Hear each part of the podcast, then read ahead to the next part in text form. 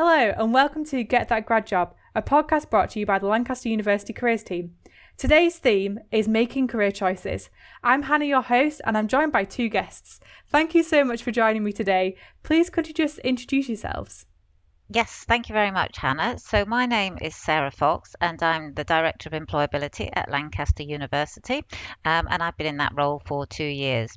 Um, prior to that, I've been working um, in careers, helping um, students and graduates for the past nearly 20 years, in fact, um, and I've come through as a careers consultant offering guidance, and more latterly um, as a careers consultant, but focusing on offering careers and employability teaching in the curriculum. Thank you. Elaine? Hi, Hannah. Well, my name's Elaine Davis, and I'm a careers consultant working in the careers service. And I teach um, career development across most of the departments in the university and also offer one to one careers guidance appointments.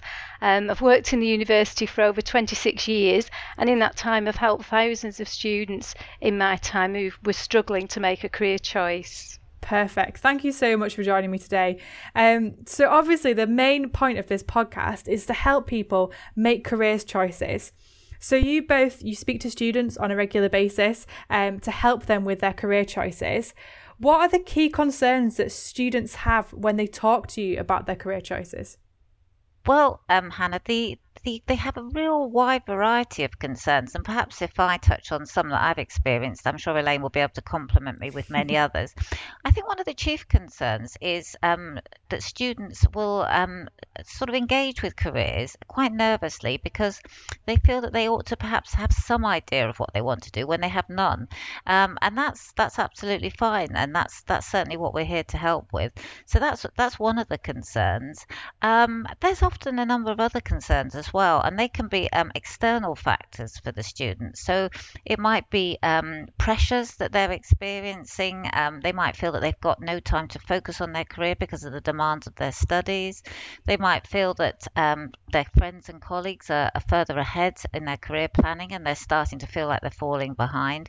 So it, there's a tremendous range out there, but we're very experienced, as you can tell from our introduction, and um, we're very used to such issues.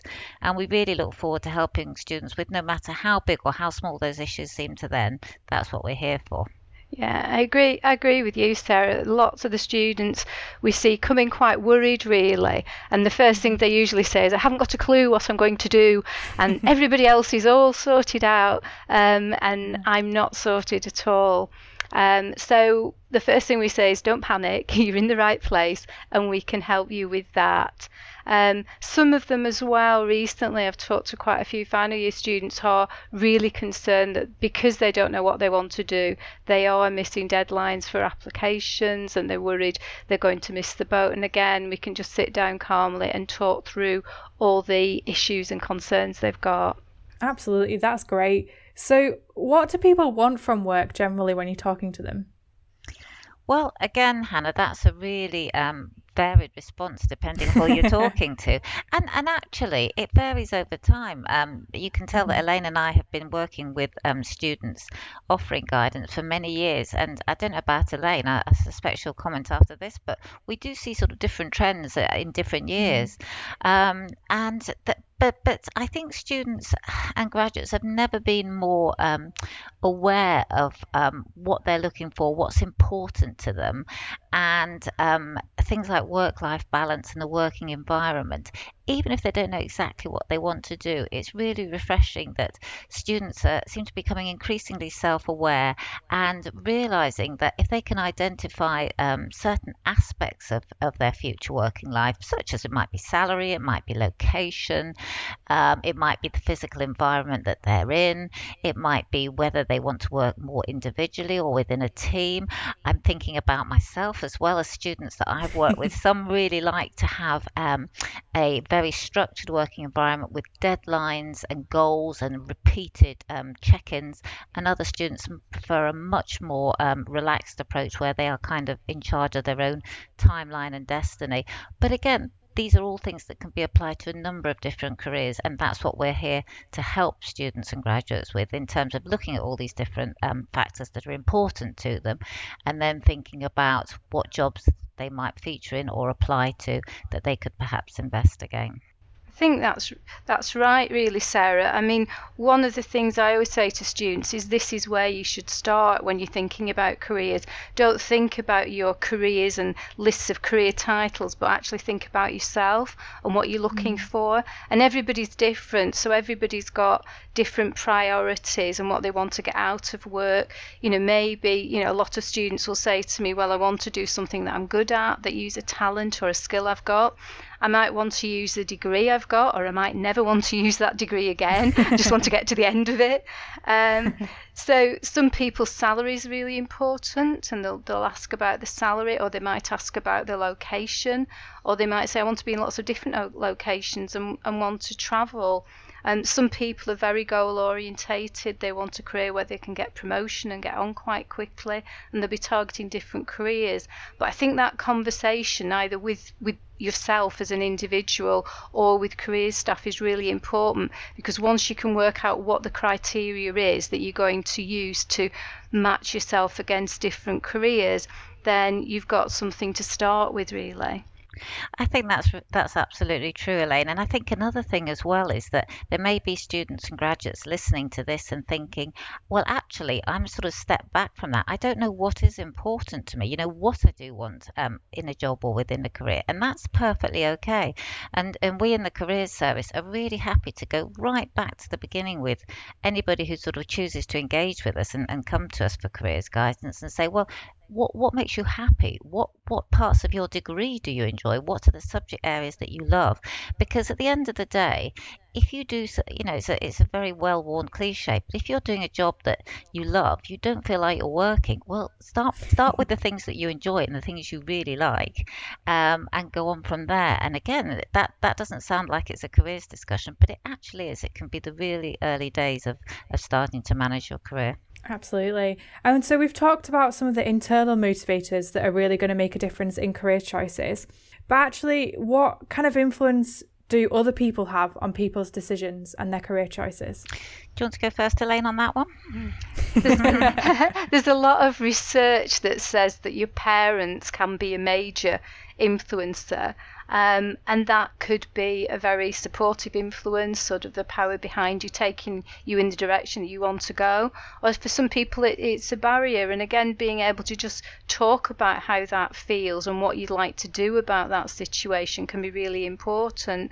Um, so there are people that can influence you in a very positive way to support any plans that you've got and work out who that person is in your life who can actually support you. Um, I think I would add to that as well. Um, the par- parents are um, often do feature, but um, I think one of the things that often surprises um, all of us, um, and certainly some of the people that I talk to uh, about in terms of influence, is work experience. So often I've spoken in the past with students and graduates who've had a part-time job and and they've come and, and said, well, it's, it's just you know it's just a way of earning money. But then when you sort of look at that a bit more deeply and say, well, you know, you've done this job for quite a long time. You've fitted it in around your studies. What what do you enjoy about it? And then they start to pick out things like it might be the the team of students that they're working with as well, and they're getting paid for it perhaps, or um, they like the, the working environment. And then as they, they, they do that, they suddenly realise that they're extracting parts of that part-time job, and it might be volunteering, it might not necessarily be paid, that they'd actually like to incorporate into their working life in the future. So I would say, um, really, anything like volunteering or work experience, or sort of things outside your studies, actually can be quite um, a strong influence uh, and uh, factors in terms of influencing career choice and career management. Absolutely. So, practically, how would you encourage students to consider the things that they've done, whether that's their degree or their work experience, volunteering, campus activities, anything like that, and work out what their strengths actually are and the things that they enjoy? I think the the first thing to do is is to actually look at everything you've done, maybe recently, maybe mm. a few years ago, and think about what is it about those things that you really enjoyed, or what is it about those things that you didn't like. So it could be, as Sarah says, the work experience. It could be a student society, um, something which develops skills in you, maybe challenges you, tests you in some way, um, and helps you work out what you actually like and don't like. Um, you can do um, quite a few different tests as well on the careers website. You'll find tests on, you know, what are your interests, what's your personality like, that sort of thing. And they're not tools to actually tell you what careers you should do. Sometimes people come to me and said, "Oh, I did this computer test and it told me I should be this." well, the computer can't do that. Um, but what a computer can do is to give you a chance to reflect back on the implications mm. of what you've said about, you know, your personal behaviours and also about your interests, and then think about it and think, "Do I believe this? Is this right for me?" Talk it through with somebody, and that can get you to the first stage of sort of a list of careers that you can start researching. Um, and when you do get these computer generated list of careers, it's a really good idea not to just automatically reject job titles that you've never heard of before or you automatically mm. think don't suit you, but to actually read up about it and see whether those careers actually might be suitable and why those careers might have been suggested. And then you need to go through lots of stages. So you could go through the research stage, but then you need to go through the test stage where you're actually talking to people who do the job. Um, you're going to careers events and talking about the job. You're talking to employers and alumni, and you're testing all the time and thinking, oh, is that what I thought? Does that make sense? Does it still make sense for me? And then ideally, you're trying it out as well. So you're doing work experience or voluntary work. And again, you're testing out is that job right for me? Going back to your criteria, do I really want a job that involves this much travel, these particular skills? And so you're gradually building towards a decision because I think that's the most important thing about career choice that it's not one decision that you make and you stick with that you know for life or even right up to applying for jobs you change the opportunities change and you gradually keep reimagining what that decision is for you and what would work best for you at the time. Absolutely. I think it's um I think everything Elaine said there is really valid and so helpful to listen to as students. Mm. And I think Elaine's touched on something really interesting there that I've noticed. Um, because if you sort of um, when you're talking to somebody and you you want to encourage them to think about what their strengths are and what they're good at, as per your question, Hannah, that can be very difficult for people to do. And I think sometimes it's good to to of, to get them to think, well, what's your learning style? How do you learn best? Are you somebody who likes to sit down and draw a mind map? Are you somebody who, le- like me, learns by making mistakes? That's my best way of learning. and uh, and sometimes if you've got somebody um, there who who says, well, okay, my the best the best way for me of learning is, is a mind map, then then it's easy to easier perhaps to get them to sort of draw out um, things that they think they might be good at or they're interested in, or you know they might be very good at managing their time, for example, but they've perhaps got no no leadership experience today. But if you're really sort of um, thinking how how can I do this? I don't know where to start. One way that I quite like is say you could say to somebody or say to yourself, or even ask people, what three words might a friend or a work colleague use to describe me? And that can be a really good starting point because, and it can be quite surprising. Um, you know, pick your people carefully, but it's usually quite flattering. but you know, they might come back and say things like um, organised, assertive, decisive, um, you know, very accommodating, and then then that that you might not agree with it, but it will then start to get you thinking, well, am I that? Why do they say that? And you can ask for examples perhaps. And then that can gradually get you into that reflection on what your strengths are and what you enjoy because if you've never kind of reflected on this thing this sort of thing before and and and thought about yourself in terms of your skills and your competencies and what you enjoy you know why would you? It's not something we would automatically take time out to do until perhaps this point when we're starting to think about the next step in a career. Um, something like that an exercise like that can be really helpful but it does come a little bit back I, I think to learning styles. So some people like myself would really welcome the computer sort of programs that Elaine referred to. Other people will perhaps, you know, maybe more informal basis. But again, in careers, we we have those tools um, at our disposal, if you like, and, um, and and we work with you to to make it as easy and as effective for you as possible to do that. Absolutely. And if you want to find out more about the um, thing that Sarah was talking about with the three words, we actually talk about that in our personal branding podcast. Um, so check that one out. Um, it was in this series a couple of episodes ago. Um, so if you want to find out more, that's a really good thing to listen to as well. So, when students and graduates have considered all these different options that you've talked about, sometimes there are multiple options that they might have in front of them. What advice would you give to students and graduates who are having to make decisions about this?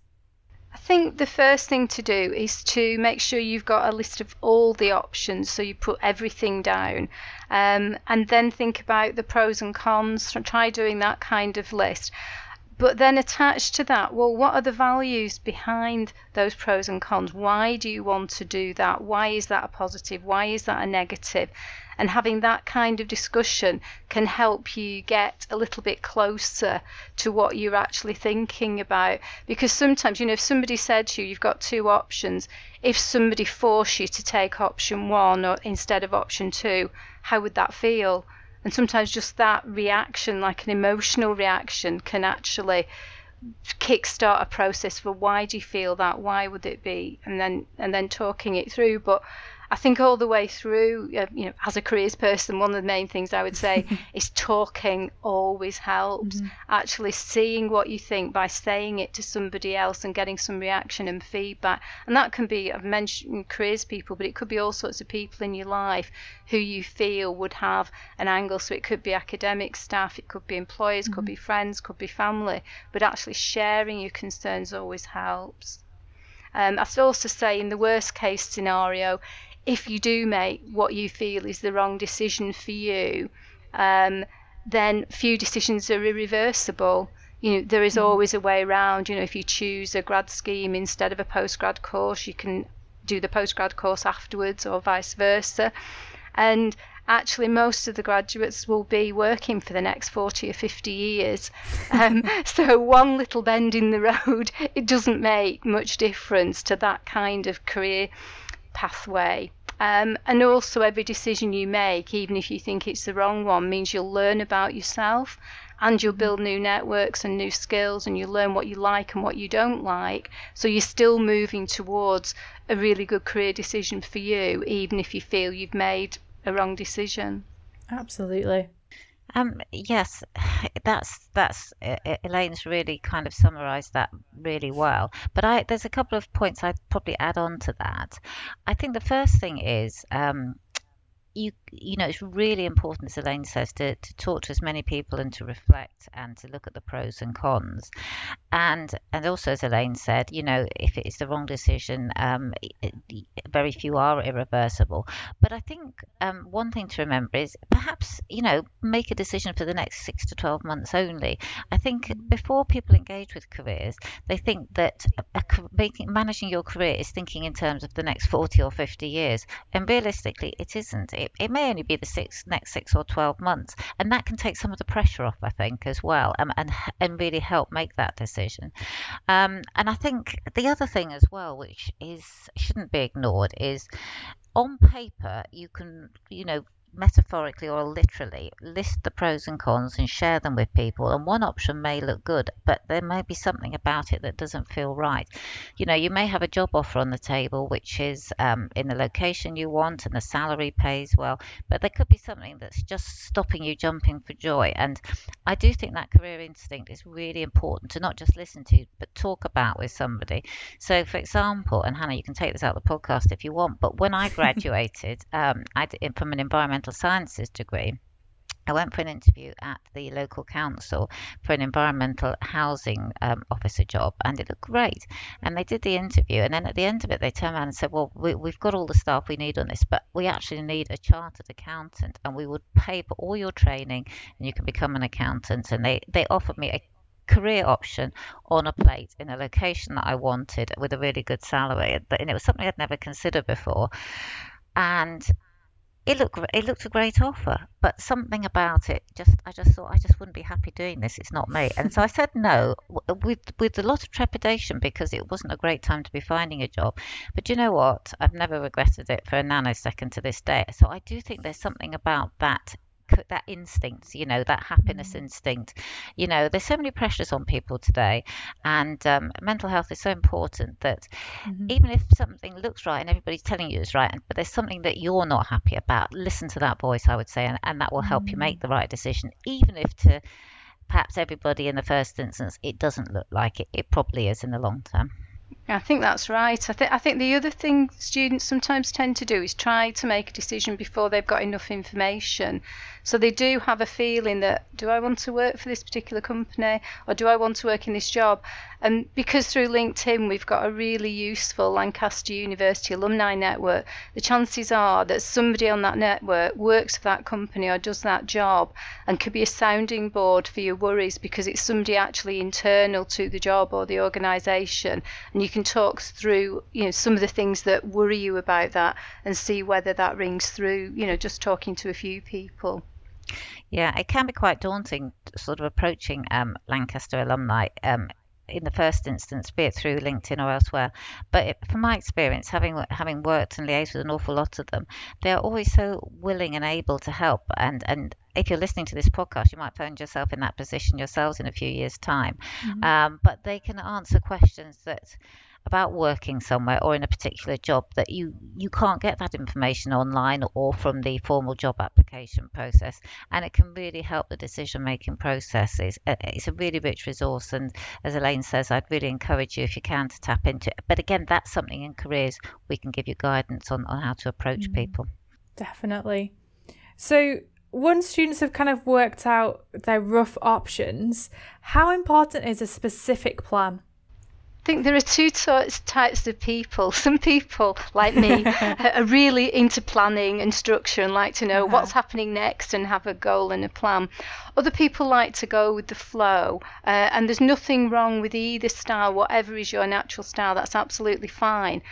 But I would suggest that whatever your style preference, it's a good idea to have a loose plan to know vaguely the direction you want to go into, um, working towards a particular career or, or a particular employer, because then you'll be more alert to any opportunities that arise. So you'll be more tuned into finding work experience or voluntary work or going to events where that company is presenting or going to the careers talks. And you might even be more motivated to prepare before you go and think about what questions you might talk, you know, ask at the event, how you might talk to the employer, um, and find out some, again, insider information about those options. So I, th- I don't think you need an absolutely clear, definite career plan because life's not like that. You know, there's there's many a turn in the road. Um, but it would be really useful to actually do things like pick the right experience, the right voluntary work mm. that would help you move in a particular direction. I mean, there is a lot of talk about people accidentally getting their dream job, um, but I'm not a big believer in total accidents. Um, I'm a believer in planned accidents where you mm. are in the right place with the right people, saying the right things because you've previously done the right research, because you've got yourself there. Um, and being in a place where you can make the most of those opportunities is, is really useful. Yeah, I'd agree with that. I, I don't believe in planned planned accidents career-wise, um, anyway, because it quite often um, we see students and graduates who are really worried because they look at friends and colleagues who seem to have seem to, and I emphasise the word seem, to have effortlessly got themselves a graduate job or onto um, a program of postgraduate study. But the thing is, behind that achievement the chances are, and they're very high chances, there has been a huge amount of planning, preparation, gaining relevant work experience, um, talking and being proactive in learning from the right people, people in, in related work. Um, so, whilst it might look like they've just applied for the first graduate scheme and got that um, job, the chances are before then they've got relevant work experience, they've done an awful lot of research, as Elaine says, on that company, they have practiced all the different processes leading up to that final interview, including things like assessment centres and video interviews and psychometric tests. So I do think it's important to have a plan, but I do think it's important to have some flexibility in that plan because, for example, you might have your heart set on a particular graduate scheme um, or a job that might require some experience or a skill you just haven't had that opportunity to develop yet. So you may have to go sideways before going up forwards to get that particular role. So, for example, sometimes we work with students who really would like to get into marketing or digital marketing, but um, whilst um, those kind of um, job offers will accept students and graduates from any discipline, they might not have had the relevant work experience. So perhaps you might have to work for a year, perhaps getting some relevant experience and then try for that graduate scheme, for example, or that particular job, just so you're prepared and you're ready. And, and that can be part of a plan. Um, so it's not necessarily a linear plan that I would um, advise students to have, but I certainly encourage you to to listen to people to say, well, hang on, one one way you could get to that next step is to do this, move sideways, and then move forwards after that. A bit like chess, I guess. For sure. Um, so we've covered so much stuff today, and I know there's so much more that we could talk about. Um, but what are your kind of final takeaway tips for students and graduates who are in that process of making career decisions?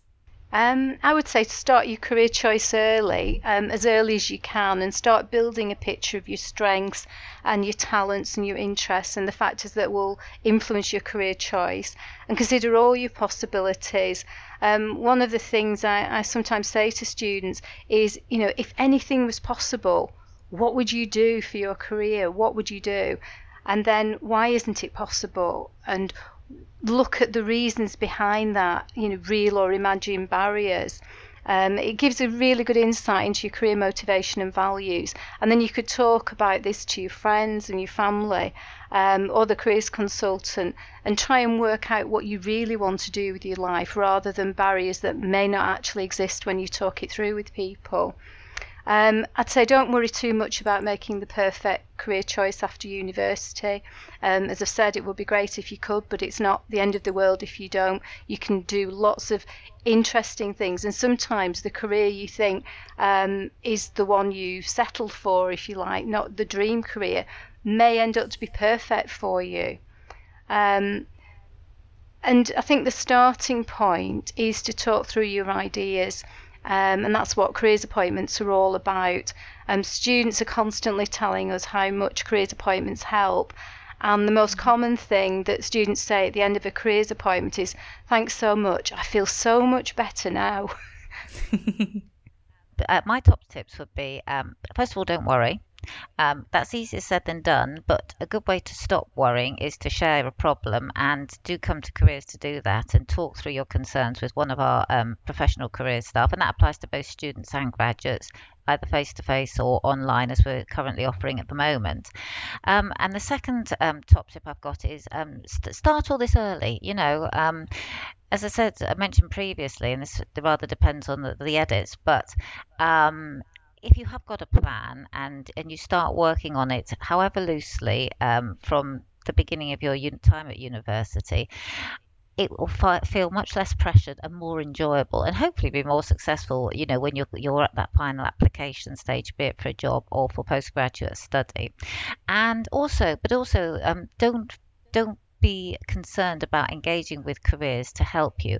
Even if you feel like you've left it really late, it's your final year, we, we strongly encourage you to come before that. But if you come, you know, even after you've graduated to see us for the mm-hmm. first time, please don't worry about it. We're friendly. Um, it's our job to help you and to, um, to, to help you achieve what you want to do. Um, we are trained to be objective, uh, confidential, and um, you can you can be really assured that if you you're worried about coming to see us because you haven't started your career planning, we won't be worried. We'll just do everything we can to help you get to where you're For hoping sure. to be and, and to identify that if necessary.